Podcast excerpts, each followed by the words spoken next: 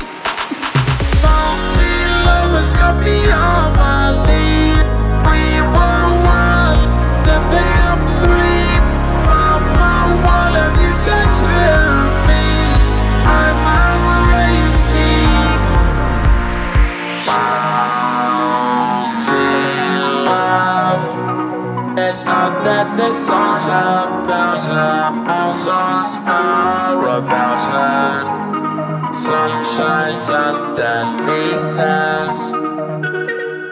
Fearing new kinds of mind control and just blaming each other.